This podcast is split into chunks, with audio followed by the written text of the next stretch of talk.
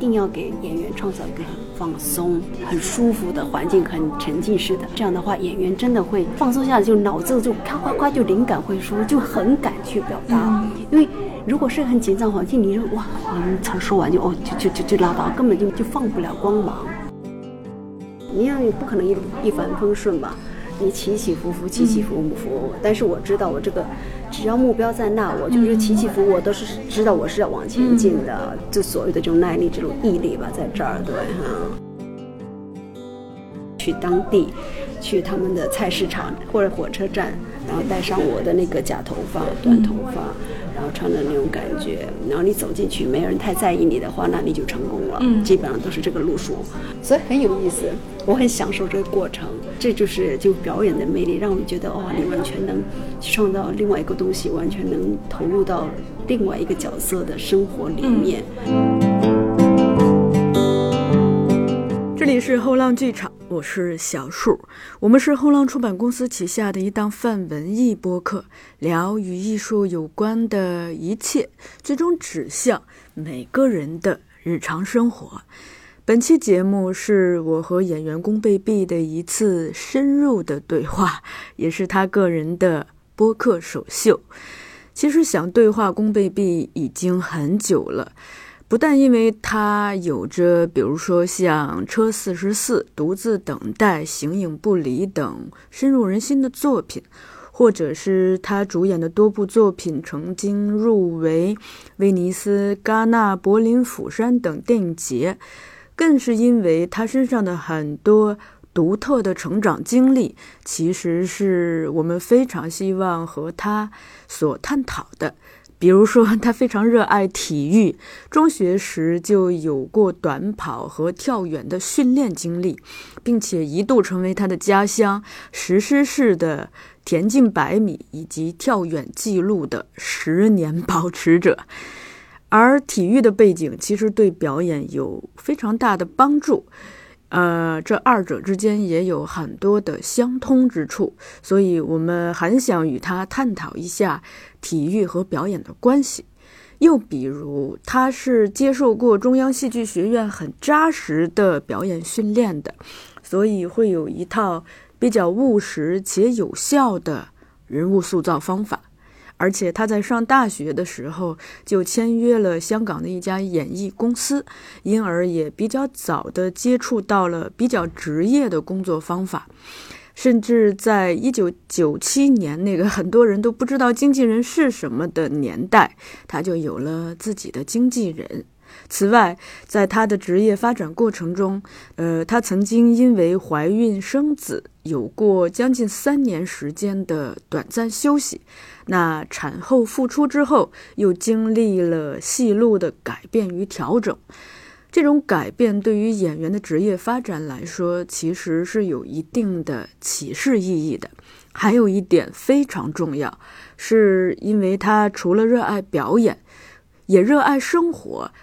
非常在乎家庭，所以他可以很好的去平衡工作与生活。这一点或许对于咱们每个人都非常重要。这场对话发生在刚刚过去的二零二一吴天明青年电影高峰会期间。那在高峰会中，我们还观赏了由吴天明导演、龚贝碧主演的电影《非常爱情》，因而我们的对话。也首先从他合作过的吴天明导演聊起，因为咱们这次其实您过来是因为这个吴天明青年电影高峰会嘛，嗯嗯，就是因为这个原因来到济南，再去回想都二十多年前，对，跟吴天明导演合作，就是您现在就对导演会有一个什么样的感受呢？就站在这个时间节点回想这个人，我很喜欢吴天明。我就刚才也说的，我就特别喜欢他的那个童心，他的那种老小孩儿的那种状态，然后他对那个表演、对这种创作的那种眼睛会放光的那种那种感觉，这就让我回想到我的老公，他也是这种状状态，他眼眼睛很清纯、很干净的，就是你能看到单纯、很干净的一个东西。他对创作的东西呢，所以我觉得吴天明对我来说就是这样一种印象，而且我说。实在没有吴天明的话，中中国电影不会快速发展到现在。他扶植这么多张艺谋啊这些人，给他们那么多好的那个平台，嗯，中国电影电影那时候才蹭蹭蹭蹭才会发才会起来。我的老公是当时是在那个。美国就看到这么多的当时的什么陈凯歌、张艺谋在那个国际上，他才到北电来，来到中国来读电影，所以才会我跟他会在一起，所以还是有一定的那个的。还有月老的成分。对，哎，我忽然间想想起来，真的是，嗯，而且我跟那个吴天明还有那个演演他女儿妍妍，我们私底下都是非常好的朋友，就现在非常好的朋友。嗯。然后我的儿子又跟演那个吴天明，就妍妍的。呃，孩子又是同班，所以就我们比较近的关系。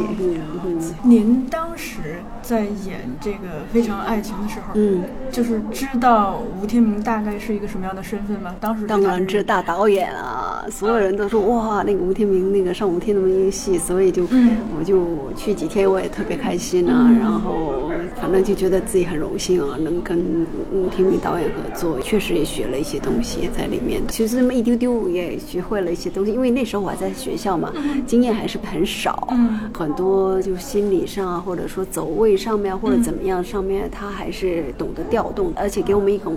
创造一种非常好的放松，而且非常投入的一种环境，给演员创造这种环境的话，那就是非常重要。嗯，我说的一个演员，你对以后哪怕我有机会以后当导演，或者说这种，我觉得他一定要给演员创造一个很放松、很舒服的环境，很沉浸式的。这样的话，演员真的会放松下来，就脑子就咔咔咔就灵感会输，就很敢去表达。因为如果是很紧张环境，你就哇，词说完就哦，就就就就拉倒，根本就。就放不了光芒，所以我觉得这样的环境是非常的重要。这样，咱们就先从体育聊起，因为这个，我想这其实是您身上一个很重要的特色。嗯，呃，我自己的就是很喜欢观察运动员和演员，我觉得他们有很多地方很像。嗯，对，所以就想问问您，就是之前那么爱运动，有运动员的经历，嗯，接着去做演员的话，嗯，您后来有没有发现，就是他的那个优势？有。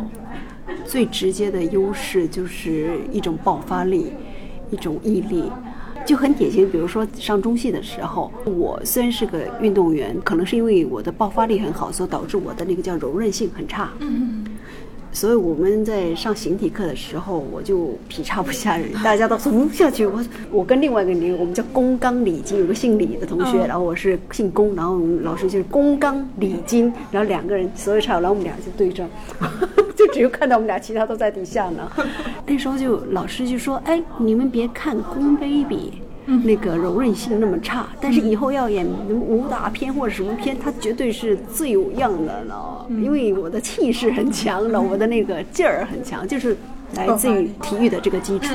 对，而且我觉得对于很多人物的塑造，你要一种骨子里面的一种帅劲儿，或骨子里面一种中性的东西。有些人，你就一看就能看出是假的，是硬撑看，他心里一点都没有。但是我就这么一摆，我也不需要怎么着，我当然我就有那个气势，然后压倒你。所以在你在塑造人物，在你那种要气场很强或者很那样的角色，就有优势。嗯，你不大需要演，你就摆在那就 OK 了。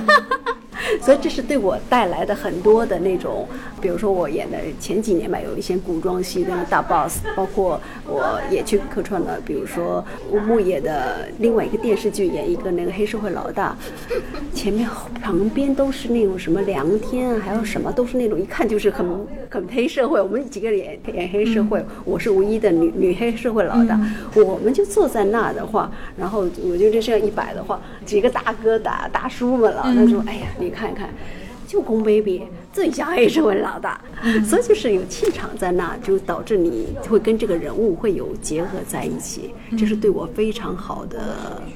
作为演员，我能创造，我能走的一个方面，所以我就觉得我在你演戏当中，你会有演不同的人物。你不能只是柔弱的一面或怎么的一面，但是你要很刚强、很硬的一面的话，我也能起来。我就觉得自己觉得我很多面性，我能什么样的角色我都能够得着，都能感受得到。对。那您刚说那个耐力，表现在哪方面？耐力就在于你想想，运动员耐力、毅力或者这种承受力。嗯。我们特别是在以前就初中的时候，初中高中的时候，你不可能永远第一名啊，或者怎么样啊，然后你要天天练啊，天天训练啊，然后你就得日复一日、年复一年的一直这么练，然后完以后。你如果哪怕一输，然后包括在现场呃在起跑的时候，你要一切或怎么样的话，你马上成绩就不行。所以你的这种东西，我觉得会带到我这个，在我的这个演演绎的这个生涯里面吧，就会你要你不可能一一帆风顺吧。你起起伏伏，起起伏伏，但是我知道我这个，只要目标在那，我就是起起伏，我都是知道我是要往前进的。就所谓的这种耐力，这种毅力吧，在这儿，对，嗯。会不会比别人更加专注？会的，会的。其实我说实在，我在每次演戏之前，我都有前几天，还是会一样，跟比赛的时候前几天。我都会紧张，嗯，我会极其紧张，就跟体育比赛一模一样，嗯，心里没底，脾气也比较不好。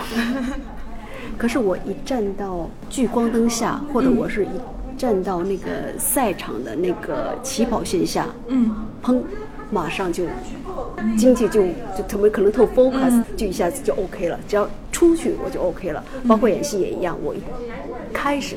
我就 OK 了，嗯，所以就是这方面可能跟我体育是有关系的，对，嗯，因为我经常看一些运动员的访谈，嗯，我就发现，在他们的世界里头，嗯，其实很多时候输赢取决于专注，嗯，就是一分神，嗯，他可能就是在零点一秒就输了，嗯，但如果非常专注，时间会放大，嗯，一秒会放好长，明白明白。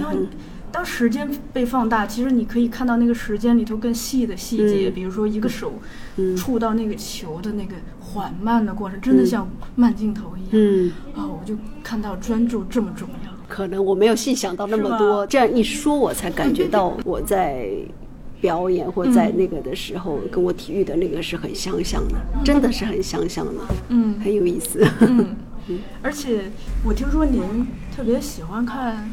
排球是吗？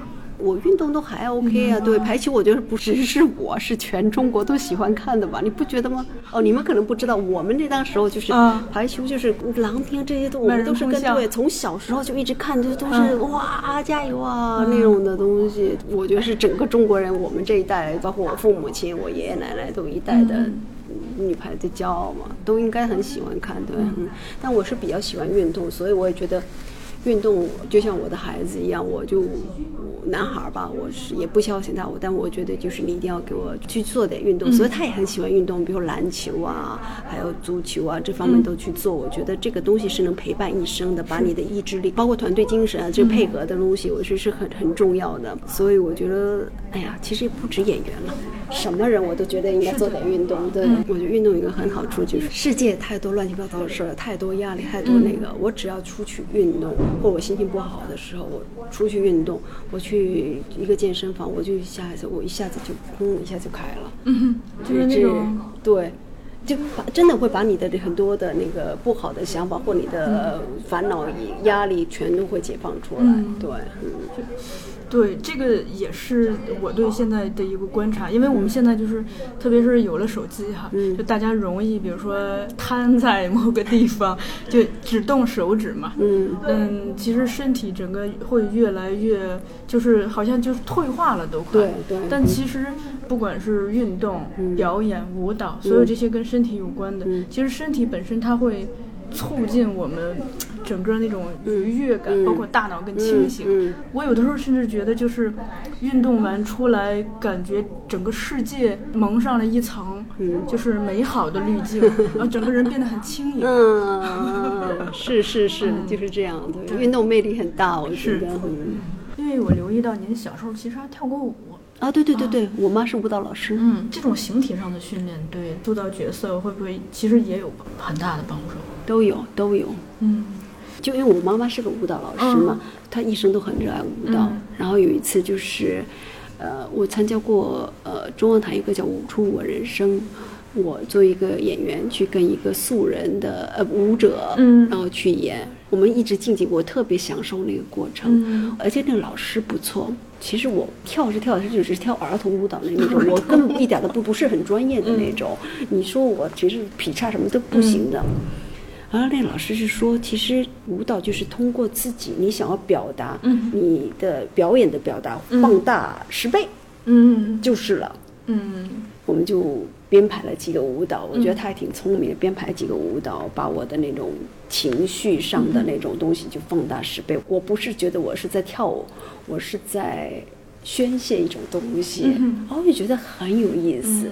而且当时金星还有一个什么，那几个主持人就觉得，就说那个，你看那个宫妹妹绝对就把那个另外那个舞者，你主要是以她为主，是把你绝对就是说带动的非常的精彩，把那种情绪表达出来就很有那种感染力。对，不是跳的多好，就是那个东西情绪你感染 感染了你，对，那种 emotion 感染了你，对。我提这个问题是因为我之前看过郝蕾的一个采访，嗯，他提到一个事情，他说就是很多女演员里头啊，他比较羡慕一个人，嗯，是袁泉，因为他说袁泉有戏曲功底，对，他羡慕她在形体上的一些东西，因为郝蕾不是台词比较强嘛，嗯，对，但是我也留意到，就是比如说运动员呀，呃，跳舞的女孩呀，男孩女孩啊，嗯。运动员、舞蹈还有戏曲这种从小有身体上的功夫的人去做演员，其实他有很多优势可以借助。动作嘛，动作莫名嘛，小细节那种的肢体啊，感觉吧，对，一样对，因为表演这个动，这个也是就很重要的一部分嘛，太重要了，对对，嗯，太重要了。嗯，是。我留意到您其实很重视观察这个基本功，观察基本功，嗯。我在您的很多访谈里头，就是都听到您在塑造角色之前会进行观察。哦，对对对，是是是是，嗯，就是体验生活去观察，对对对，是是是，对，非常的重要。这个是中戏给您的，对对对对，太可爱了。我们中戏，我觉得中戏给我最大的就是就是说解放天性，然后观察生活，然后去模仿这些人物的东西，我很享受，很享受。一二年级带给我的那种快感，那种观察人物，然后我们我记得印象很深的是，呃，就是在去那个。北京的那个火车站，以前就拿那个牌子，就说啊住房啊什么什么什么的那种什么的那种小旅馆，小旅馆就是有一帮人在那边，然后我们真的就穿成他们那样，然后就去招招招啊，然后很多人就啊让开让开什么的，就那种的，然后但有时有些人看一下，感觉我奇怪，这姑娘长得挺好看，为啥？包括我记得还有一个小品，就是叫卖唱夫妻，就那时候有那种夫妻，一个拿了那个音箱在那边卖唱，然后他们眼睛是有点都瞎的。半瞎吧，然后我们就为了看那个卖唱夫妻，然后就一直就跟我同学就是俩人就蹲在那，结果我们就俩在我们一年级的时候创作了一个叫卖唱夫妻的小品，在课堂上，对，在课堂创作了一个小品，然后那个我记得那眼睛老师说你别再弄了，再弄了你眼睛就不会不来了，我是很奇怪，眼睛要把自己对了，对完以后再往那上斜着，那很奇怪的眼神，老师你别再弄了，要坐下了别动了，不然你你完蛋了，就一直模仿他的眼睛那种很难控制。好认真，非常的认真，最后我能不能达到他那种感觉？嗯，我记得那个小品，他当时就是我们一年级居然全中戏的小品比赛，其实我们所有人是觉得应该给我们这个一年级，但是觉得一年级给你一名第一名不行啊，那四年级怎么办呢？嗯，然后还是给了四年级一个，然后我们是类似于第二名的那个，但是我们这个是最受欢迎的。对我我印象特别深，这些小品啊，这些观察生活的人物给我非常的，就我们的这个系统就是这样运作的。嗯，包括我前阶段演的那个《汉南夏日》。嗯嗯。我要演两个角色，就两个角色的话，对我来说还是第一次挑战。演的一个在武汉的一个工厂的女工，然后另外一个是在上海的一个 model 模特。呃，那个上海 model 还相对好够一点。武汉的这个女工又要说武汉的话，然后又要武汉那种状态，所以我就是那阶段就是我们都会提前去体验生活，去工厂里武钢，武钢就去去观察他们，跟他们聊，包括观察他们的他们住的地方、他们的办公室啊那些小细节东西我都是那个。然后我还会在拍的时候，现在很多就是可以直接去看视频嘛，网上搜视频，搜他们武汉人的状态，然后他们去工厂女工的一种状态。那看那个东西，我学很多，我很多是从那种视频来学来的。最基本的就是还是那套，去当地，去他们的菜市场或者火车站，然后戴上我的那个假头发、短头发。然后穿的那种感觉，然后你走进去，没有人太在意你的话，那你就成功了。嗯，基本上都是这个路数，所以很有意思，我很享受这个过程。这就是就表演的魅力，让我觉得哦，你完全能创造另外一个东西，完全能投入到另外一个角色的生活里面。当然，我不可能完完全全，但是在我的理解里面，完全去做，这是很难能可贵的，在现在啊。那您一般观察会观察什么？会有重点吗？我首先我会是从他的外部开始来投入，因为这是最直观的一种东西。你把外部的所有的他的穿戴各方面他的小东西，从这方面我会开始着手。着手完以后，我会从他们的言语。他们的讨论，我尽量会去找这个人，然后我关对的特点的，他的包括他走路的姿势，他的一些东西。我去工厂女工的时候，他在走。工厂女工走的姿势是跟平常人就是不带，她还是比较爷们儿，因为你想在工厂里面啊，对，所以他在走的姿势，我记得那个有一个那个人走在前面，就那个我就后面就一直跟一直，然后呢，那个导演就在那边笑说：“我操，你一下子投入了吗？一下子就找到那个人走路的那种状态了吗？”就从他的外部的这些先来找感觉，先模仿开始嘛，然后完以后再去跟他。呃，聊天就接触他生活的东西，因为每个人都愿意说自己嘛，你就聊呗，多聊吧。包括比如说你孩子啊，各方面 everything，那你为什么会当女工啊？这些东西就是尽量去聊。做完以后，你再结合你自己的剧本，你再把自己打扮成那样，然后去融入到。群体里面，我觉得这个套路是非常的管用的，对，而且给你的那个自信心会增强很大，你就会慢慢就自己好像哎，觉得我就是那种感觉了。但是到最后，你要把这些所有都要放掉，就你脑子想的这些东西，你收集的东西，我觉得还是放掉。放掉以后，然后就去演，不要想太多，就去演，然后就跟着那个 feeling 就去演就 OK 了。对，嗯，因为不能你要很刻意的去做一些东西，不能被那个输入，对。就要放掉，对我觉得很有意思的创作过程。嗯嗯，我也在您的访谈中听过，您会设想他们一天如何度过啊？啊，有有这些都会，这个也很管用，很管用。你会想象他一天怎么度过，他后背景就。background 就是你的后背我怎么样，然后比如说我出场或者怎么样，我今天是不是出来要正好遇到一个什么人跟他吵了一架，什么你你你你的这些东西，如果能在弄剧本的时候你能够想象到，或你带着一种什么情绪进来，或者一种什么东西进来，或者早上比如说我。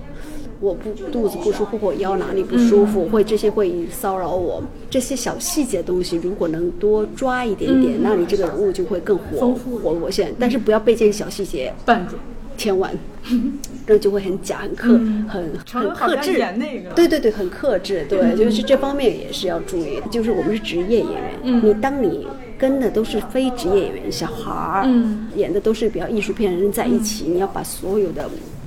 要放掉，嗯，就你的也表演痕迹必须放掉。所以演汉南的时候，这些都是比较非职业演员嘛，所以你跟他演戏，你就必须松下，你不要太多的那种所谓的表演的痕迹。对，表演我就是必须把自己，包括你的情绪的应用啊，什么感觉你都要融进去，不能是别人来救着你，你要救着别人去跟着他们走。就是您讲的这一套方法，嗯，这中间有过升级吧？应该这么多年。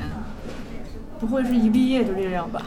我觉得每个阶段的表演的想法概念，都还是会不大一样的。我但是就中戏的这一套，我是觉得还是有用的。嗯，那时候也是觉得要遵循这方面的东西去做，但有些可能也没有做到位。包括你拉片，然后你去看很多电影。又从最初的模仿到感受到怎么样把放成自己的心里东西，这些都是我觉得最基本要做的一些东西。对你看到一个哇，太放光彩了，在里面那个人演的太好了，你就在想我能不能感觉？那换成我，我是会一种什么状态去对待？您当时表演课主要是哪个老师教？黄定宇老师。黄定宇老师。嗯，然后周迅老师。啊，就那个男周迅。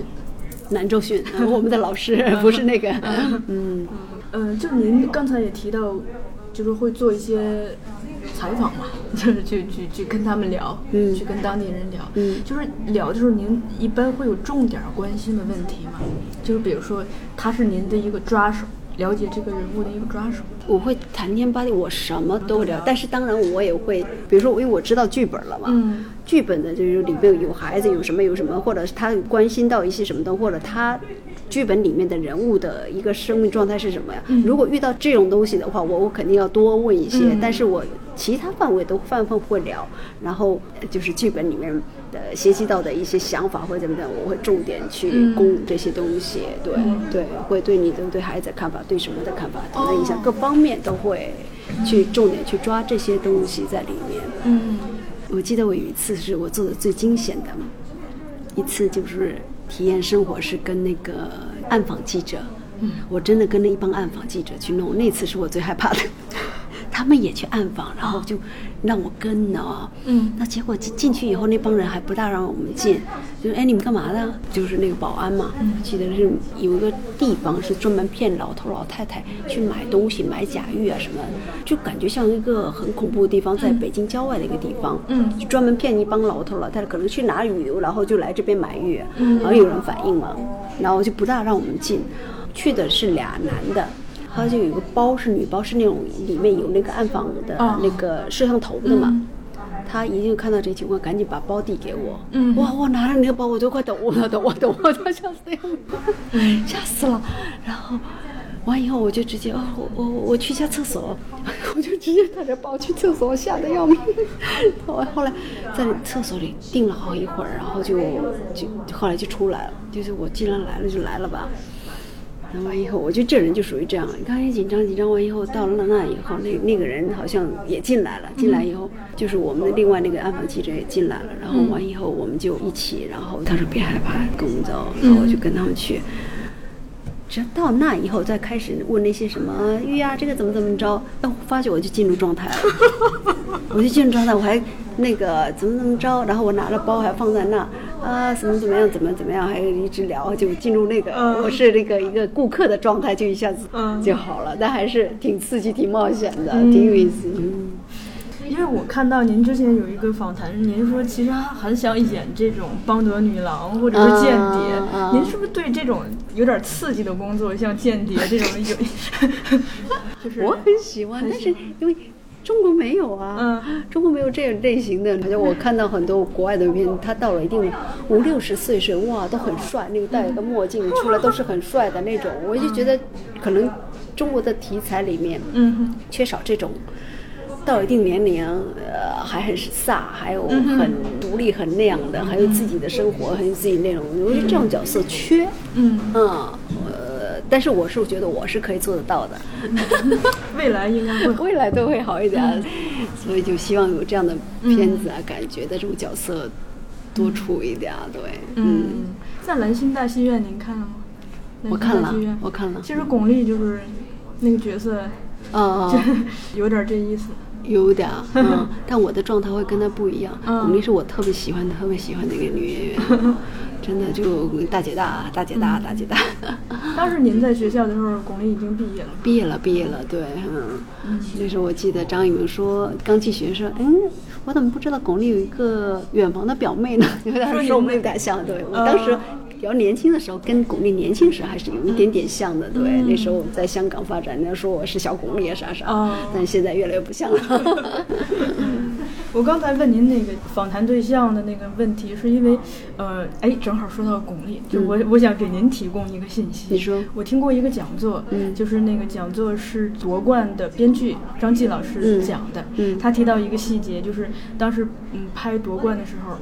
张继作为编剧也会去跟郎平交流，嗯。巩俐作为主演也会跟郎平交流，嗯。那两个人关心的问题完全不一样。嗯。张继会问，就是某一场比赛是怎么打的，怎么就是全是这些。嗯但巩俐她关心的不是运动，嗯。她关心的就是你对女儿的态度。对我们关心的就是这样啊，我们是人物嘛，嗯。他是大面的，但我们是很详细的这些，对你的女儿、你的态度。你看巩俐就是以中戏的方式，是。你看她那个背影走路，你记得逆光的那个都，哇，那背影太像了，从外形后面是一个对全认识不一样，从外面他走路有点歪，走姿太像了，一下子就能抓住了。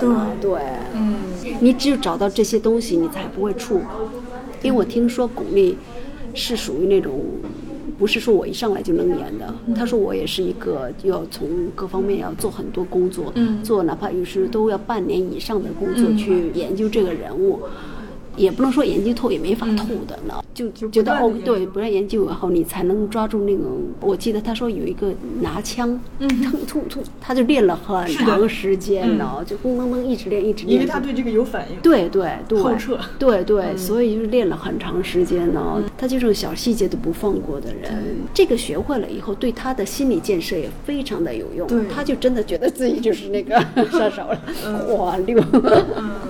这样就是我们稍微的倒带一下啊，你说是嗯，因为呃，您是在特别小的时候被米家山导演选中，就等于第一次尝试去表演嘛。但其实那个时候还没有高考。嗯，我在您过往的资料中看到是那初中。嗯，其实是您自己选择想要考表演系。对，甚至父亲是反对的。对，嗯，就。您是因为就是在米家山导演那部剧里头尝试完，就发现自己很喜欢这个才选的，是吗？觉得太有意思了。当时觉得有意思是，当时的有意思是什么？不用上课，然后大家在一起对玩玩玩闹闹，哎，就拍完了。而且觉得自己挺牛哇，我拍了一个，就那种小孩的那种那种，其实但是也觉得有意思。当然那时候有很多痛苦啊，哭也不懂得哭啊，然后被那个呃张国立老师。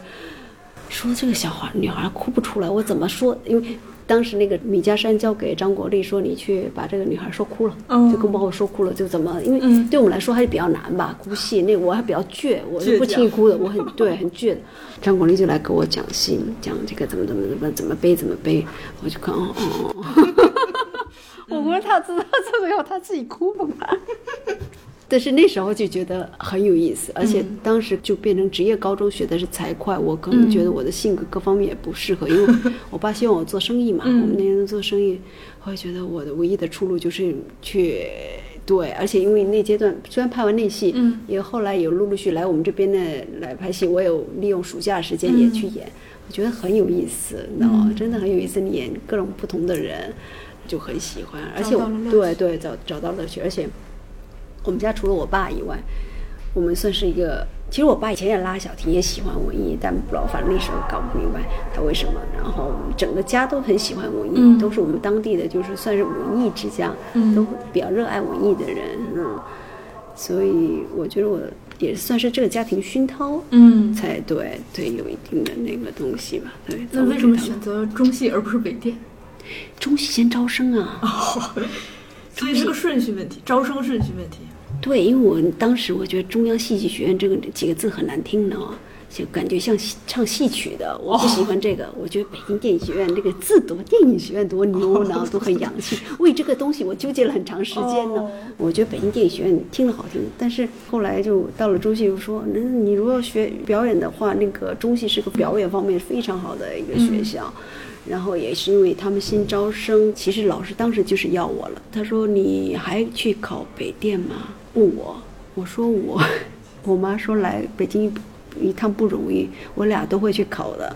他说：“你不用去考了，你就回去去准备你的文化课吧。”我跟他说：“我说如果你要我的话，那我就不会去考北电了。”他说：“我们要你，你赶紧回去准备。”然后我就特开心，然后就回去了。然后我妈说：“你那么笨呢？你怎么那么单纯呢？你就说要你，你就多考一个多一个备选吧。”我我觉得他说的很真诚啊，好像真的是要我呀。嗯 嗯，您还记得是哪个老师吗？就黄定宇老师。就黄定宇老师。然后我也在您之前的采访中听到，就您说您人生中有三大贵人。嗯，米家山导演。嗯，就是您的第一任经纪人蔡依农。对对对，还有这个就是嗯，这个第一任经纪人对您来说，对，因为很重要，因为你想，你不是说每个进大学或者每个进表演学院，因为现在也有很多同学已经不做了，嗯，所以你你进到一个学校以后，并不代表就世界是你的。我们当时进去是觉得世界是我的，但是不是的。毕业完以后，就是你面临的你要找戏各方面的东西。所以我大一的时候我去香港。参加我姐姐婚礼的时候，不知道怎么回事，有人介绍，就怎么我我忘记了，这怎么会介绍到他？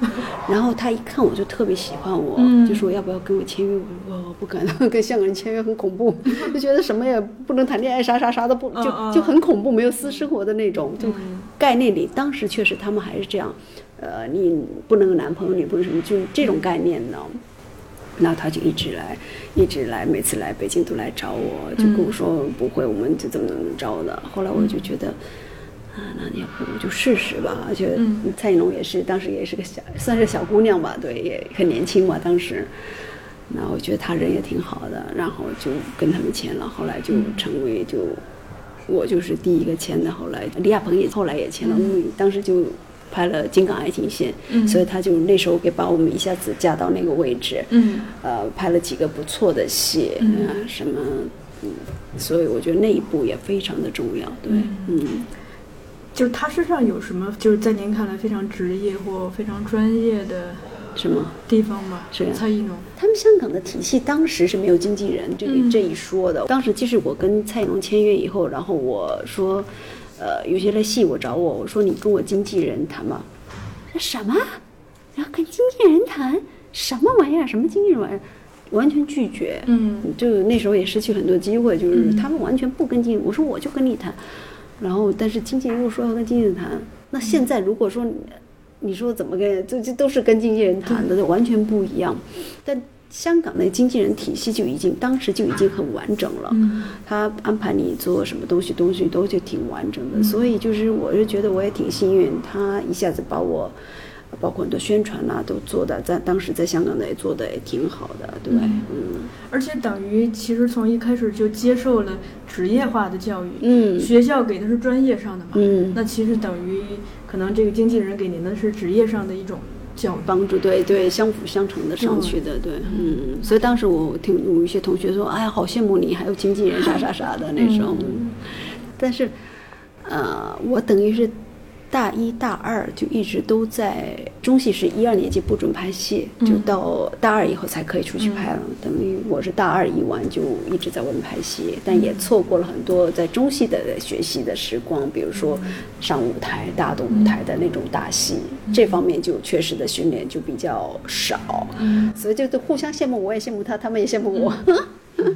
我也听说，好像您后来也都跟经纪团队，就其实在我看来是一个很好的状态。嗯嗯嗯，因为我也是，就是跟演员接触的多了之后，我发现其实演员和经纪人是一个很微妙的关系。嗯，你如果能遇到一个彼此合拍的团队，嗯，是很幸运的事情。当然了，当然了，对，非常重要，特别是对现在这个各种机会，各种都得抢的机会，对的，那个是你这个经纪人。够不够给力，够不够对你积极去推，各方面都非常的重要。对，嗯嗯。武世贤导演这个对您来说，他贵人的地方主要表现在什么方面？除了爱情。对，我记得我跟他。大家都以为我们俩是很恶俗的，是在片场相爱或什么那种的。我说完全不是，我们就是他当时还是个广告导演。当时我已经算是出名了，因为有经纪人啊，帮我在香港 就做的对，我有经纪人，所以帮我宣传啊，也拍了《金港爱情线》，都有一定的小小有名气了。对他应该算是个新人，他只是拍广告的一个导演吧。然后我们那时候就。认识嘛，认识完以后就谈男女朋友嘛，然后完以后，他那时候就有几个剧本独自等待，但是就一直找不到投资嘛，新人太难，当时，不像现在各种各样的青年创投，真的给你很多机会，当时他们太难了，然后他那个很难找，当时我不知道什么叫短片，电影短片，他就说要不我们来拍一下什么段影电影短片。后来这故事是我在哪听到或者一个什么看到的？我说社会新闻。对，我说我们可以拍一下这个，还挺有意思的。当然钱也是我投资的，当然是有一些人一起投的，然后包括他的爸爸妈妈也投啊什么的那一起。然后那时候当时我是一直在拍所谓的青春玉女，可能长得也。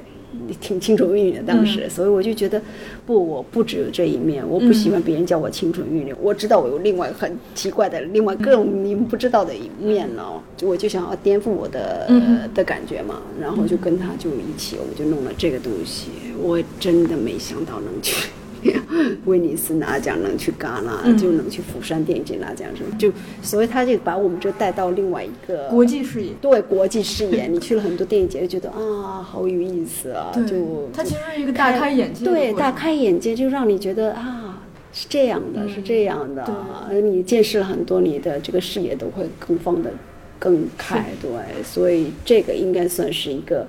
带到一个国际视野，对，然后包括独自等待很受当时年轻人的喜爱，包括现在。豆瓣还是一直在说，你看，你怀念是怀念，对对对，对，所以这两个片子对我来说还是影响非常的大。这里头我给我们听众朋友们补充一个信息，刚刚追碧老师提到的这个短片叫《车四十四》，啊，大家如果没有看，一定要看，因为非常好看。我们每次表演课，老师都会放这个电影。我知道，好像很多的学校啊，经常说，啊，我那个老师就拿这个给我们放的，作为典范来看，怎么分析啊，怎么怎么着，很多。包括国外也很多学校也说，就是啊，他们也会拿这个来放一放，都弄一下。然后我们再聊一聊这个长远路上的职业发展，因为我是留意到您呃是二零一二年去生孩子是吗？我我有记错啊？对对对对对，那应该是二零一一年开始怀孕吧？怀孕几个月然后就生孩子，对，然后停了三年，一四年开始出来拍，一四年底吧，应该是嗯。对，那应该停三年的。嗯，但其实那个时候刚好是整个中国电影，就是真的是，嗯，日新月异，就是变化非常快。明白。我也留意到您出来之后，其实戏路就有所改变，就是开始接一些古装戏，演一些这个各种后 王后什么后。是。对。首先出来以后，我就觉得演员有时挺可怜的。嗯。就是，你有几年不出来，然后你出来就会慢慢被人带忘、遗忘，或者或就说。呃，人家说，哎，你还演戏吗？你啊，他还在演吗？就是属于老师经常会说这种话呢，都不知道要演戏，所以就是说你机会还是相对就会少了。不管什么样的演，你再红的演员，现在演员，哎，他好像消失了，不干了吗？都都会这种感觉呢。然后我出来以后，也是我的，就是蔡以农，也是就是说，哎，我们要拍一个这样的呃古装戏，你要不要过来？呃。那个一下，我也想了很长时间，我就觉得，那我试试吧。我没演过古装戏啊，就试了。然后当时我觉得刚开始演的时候打击还挺大的，嗯，因为首先是那个我找不到那个感觉，古装戏的感，因为以前演的都是现代戏，古装戏的演戏方式，特别当时的那种范儿是跟现代戏是不一样的，你要有点做作。对，造作。你说话有时候拿着，拿捏着。我不喜欢拿的，但是要拿的，要那种，跟你说话都不看你的那种，就要那种才有那种范儿出来。然后当时那个监制就说：“你国立嘛，就说你不对，状态不大对，就不是这种感觉的。”后来就说你可以。你去多去看看这些东西。后来我就喜欢王家卫的什么《东邪西毒》啊，张曼玉的这些好多那个好片子。哦，我就去看，哦，原来是应该这样的。哦，他也是这样，你在那对拿着，然后那 种的，就那种东西要有那种份儿呢。端着，嗯，然后就慢慢琢磨，就慢慢的找到一种状态的感觉在在那。包括当时因为。其实明月是一个特别出名的动画吧，嗯哼，所以那个雪女是在他们心目中是非常高的地位的。然后说是我来演，大家吧啊，就就乱骂。我一阶段特郁闷，就看全是骂了，我就不敢那个，我不看，我看我很痛苦呢。嗯，然后结果这个片子放出来以后，刚开始放的时候还是在骂，他后来慢慢慢慢觉得，后来就开始变，嗯。她这种状态的雪女也很有意思啊，就就观众就由黑变成粉啊，就觉得嗯，OK，嗯，其实我是觉得打开了您的另一条路，对，因为嗯，我跟你说，当时是现在戏很少。嗯，基本上古装戏，嗯，要么就是，其实我觉得年轻人在那阶段很好，全都是年轻人的戏，很多就是偶像，呃，就就比较年轻。我们那个我那时候有一定的，也不可能演那些什么青春戏什么那样的感觉了，所以也有很多就像我这种年龄的也都没去拍戏了，也就越来越少了，所以全都是古装戏。我觉得。我在那时候走那条路，呃，走走那个东西，就这个戏出来以后，忽然无数的古装戏就来找我们，就各种后啊，这个这个这个什么的那种打开了一种新的模式。对，一条路。不，因为我以前没拍过古装戏嘛，对新的模式我也好，因为我不可能停下来，我不可能停下来等着我想要的东西。呃，但是这个过程对我的演技呀磨练，我觉得还是有用的。蜕变。对，不然你太久没接触的话，你你心里会发怵，就我好久没了，我怎么怎么怎么弄？所以你就一直演着，一直演着，一直演着，跟着这条哦，到这几年。看又转到电影来，然后又转到现代的戏来，我就觉得挺好的。对，嗯，而且我感觉您其实挺适合那种古典起来，就端庄起来还是非常端庄的。嗯，端庄起来，很有气场，很有气场。嗯，再一个我有体育，体育。又聊到体育了。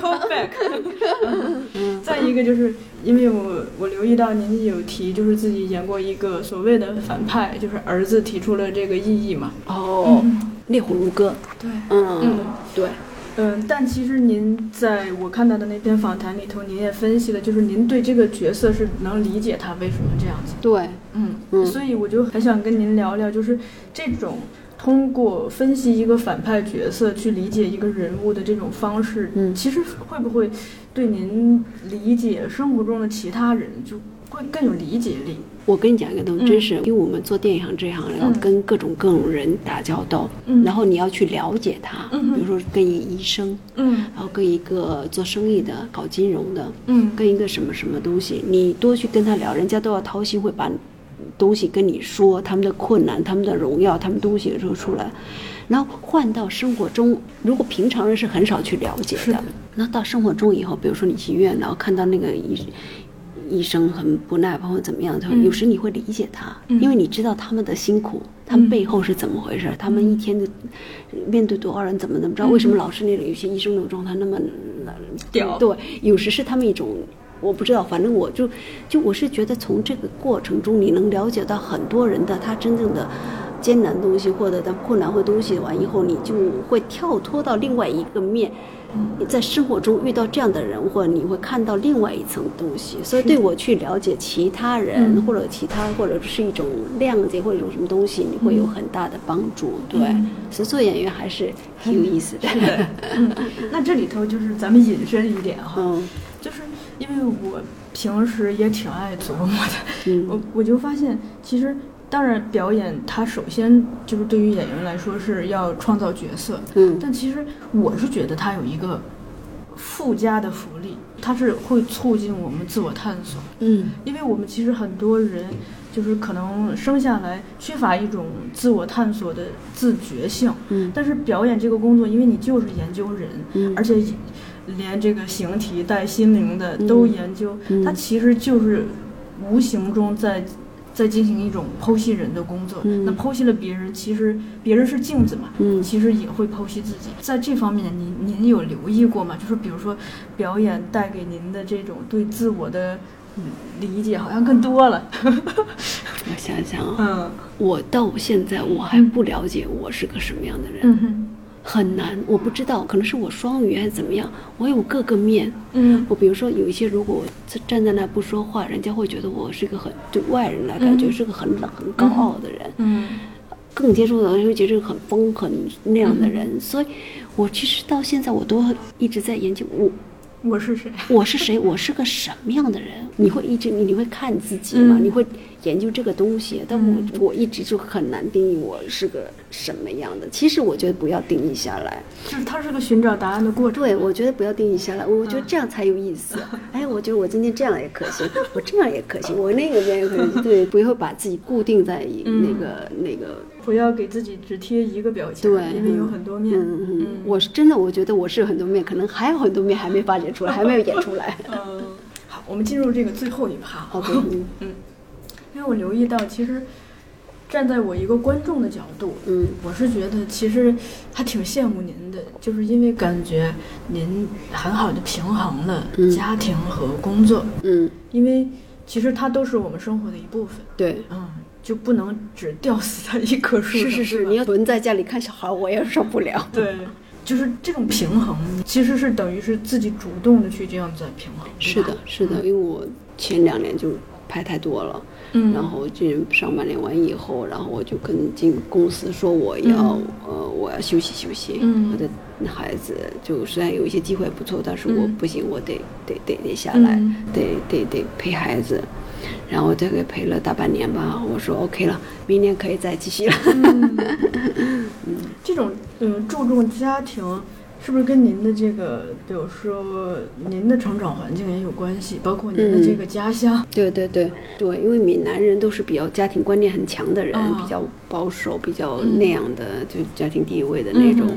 所以可能这种比较传统，其实我们那边是比较传统的，这方面也很大。包括我的老公，你别看他是老外混血吧，但但是他在家庭这方面也是非常看重的。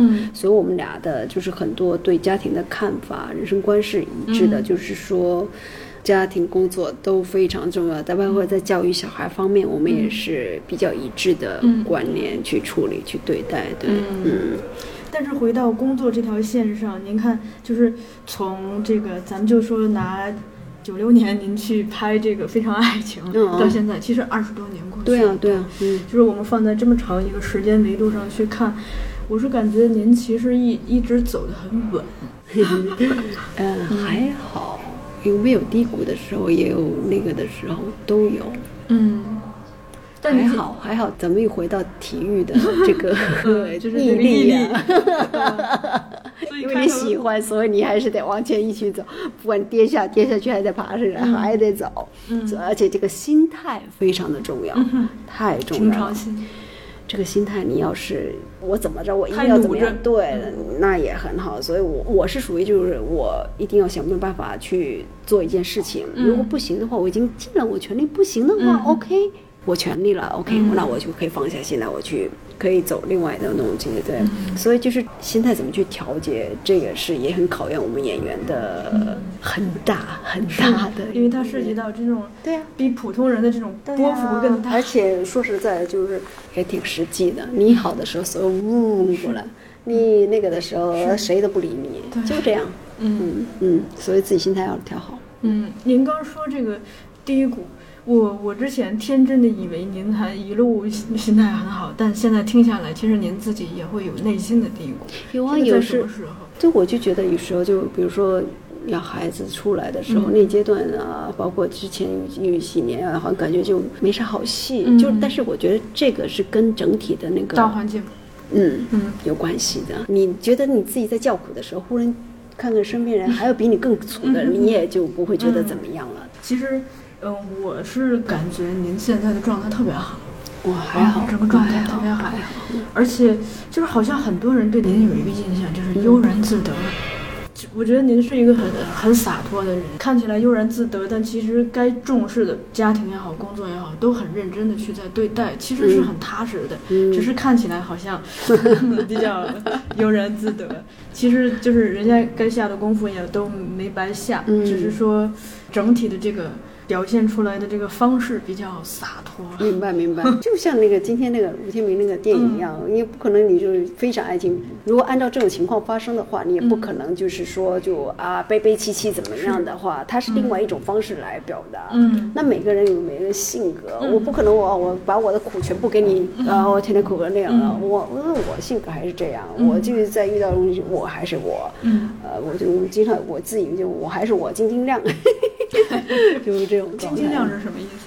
不是那个以前有一个广告，不是什么什么晶晶亮，我就又很有意思。然后我老公说：“哎，我说我晶晶亮。”嗯，我之前看到您说，您其实就是对于表演上的野心，就是希望有更多的、更好的代表作。嗯，就是在您的概念里头，什么才算代表作呢？当然也当每个演员当然要有奖项，但是我觉得还是说能一直记住。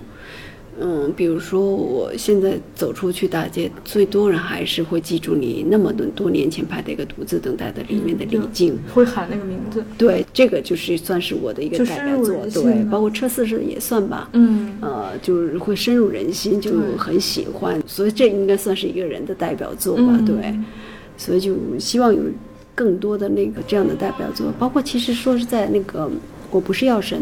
我戏虽然不多，嗯，但是我觉得那个片子改变了社会的一些东西，这也是我会觉得我参与其中戏份不多，但是我也会觉得很有荣誉感。嗯，对，因为不单单是娱乐嘛，就你能对社会有所谓的这种贡献，这也是一种很有意思的东西。对，包括说其实说在今年的这个了不起的老爸，嗯，在很多这个大学生的地方，我们去各城市去路演嘛，很多人看完。以后都会想自己跟父亲的关系或怎么样怎么的关系，很多人都会有感触，说我要去跟把我的我跟我爸爸，就各种各样的人都有什么乱莫名其妙的关系都有，他就会觉得就是说我回去我就想把我跟爸爸的这个关系处理好或者怎么东西，所以就是一个片子有时不是在乎它票房有多好 或多怎么样，你真真实实能改变到一些人。改变他跟他家人关系，让他变得更好或者更那样的话，那我觉得我们作为就是从事这个影视行业的演员，都都就就会觉得很欣慰呢，对。不对？嗯，您刚刚用了一个特别好的动词，其实就是改变，小到改变一个个体，大到改变一个家庭甚至国家的命运。最后有一个小问题，嗯，就是我平时挺喜欢关注，就是人在不同年龄的状态。嗯。就对于您来说，比如说，因为现在是已经进入四十代，对对，中年人了。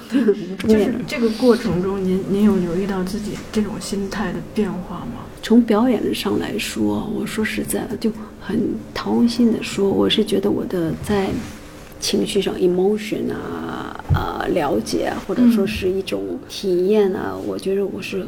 是很丰富的时候，嗯，就最丰富的时候，就很多女演员都是觉得到自己中年的时候，黄金时代，为什么就这时候的片子反而少？特别是国内，嗯，就很多都是青春片、青春片，就觉得很可惜，嗯，没有更多的创作，更多的，因为很多对对很多创作过程很多就是只限于妈妈。经常接到的是妈妈，各种妈妈前妻，对对，单亲妈妈，对对对。但是你也不能不去演，嗯，你的那个不同，包括比如我前就演了三个不同前妻，嗯，不同前妻，我在想，那我就得找出不一样的东西来演嘛，自己得去想办法去创作嘛，就把你的情感、你的这个人生的一些经验都融在里面。所以我觉得，对于创作，对于做做一个演员来说，我觉得我现在自认为是相对比较。成熟，成熟，嗯，那拿捏角色相对还是相对不能比较稳得下来的时候，嗯。嗯。回忆就像夏季公园里面的冰灯，逐渐淡忘融化的过程，不知道是否还能够遇上一个人，擦肩而过难免要发生。爱上一个人，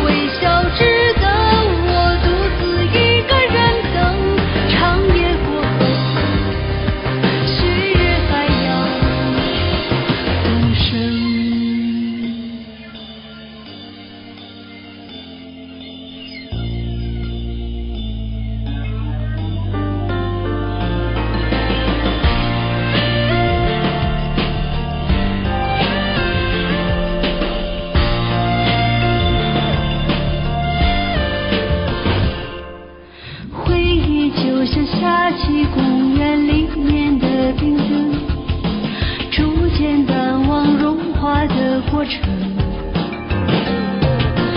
不知道是否还能够遇上一个人擦肩而过难免要发生。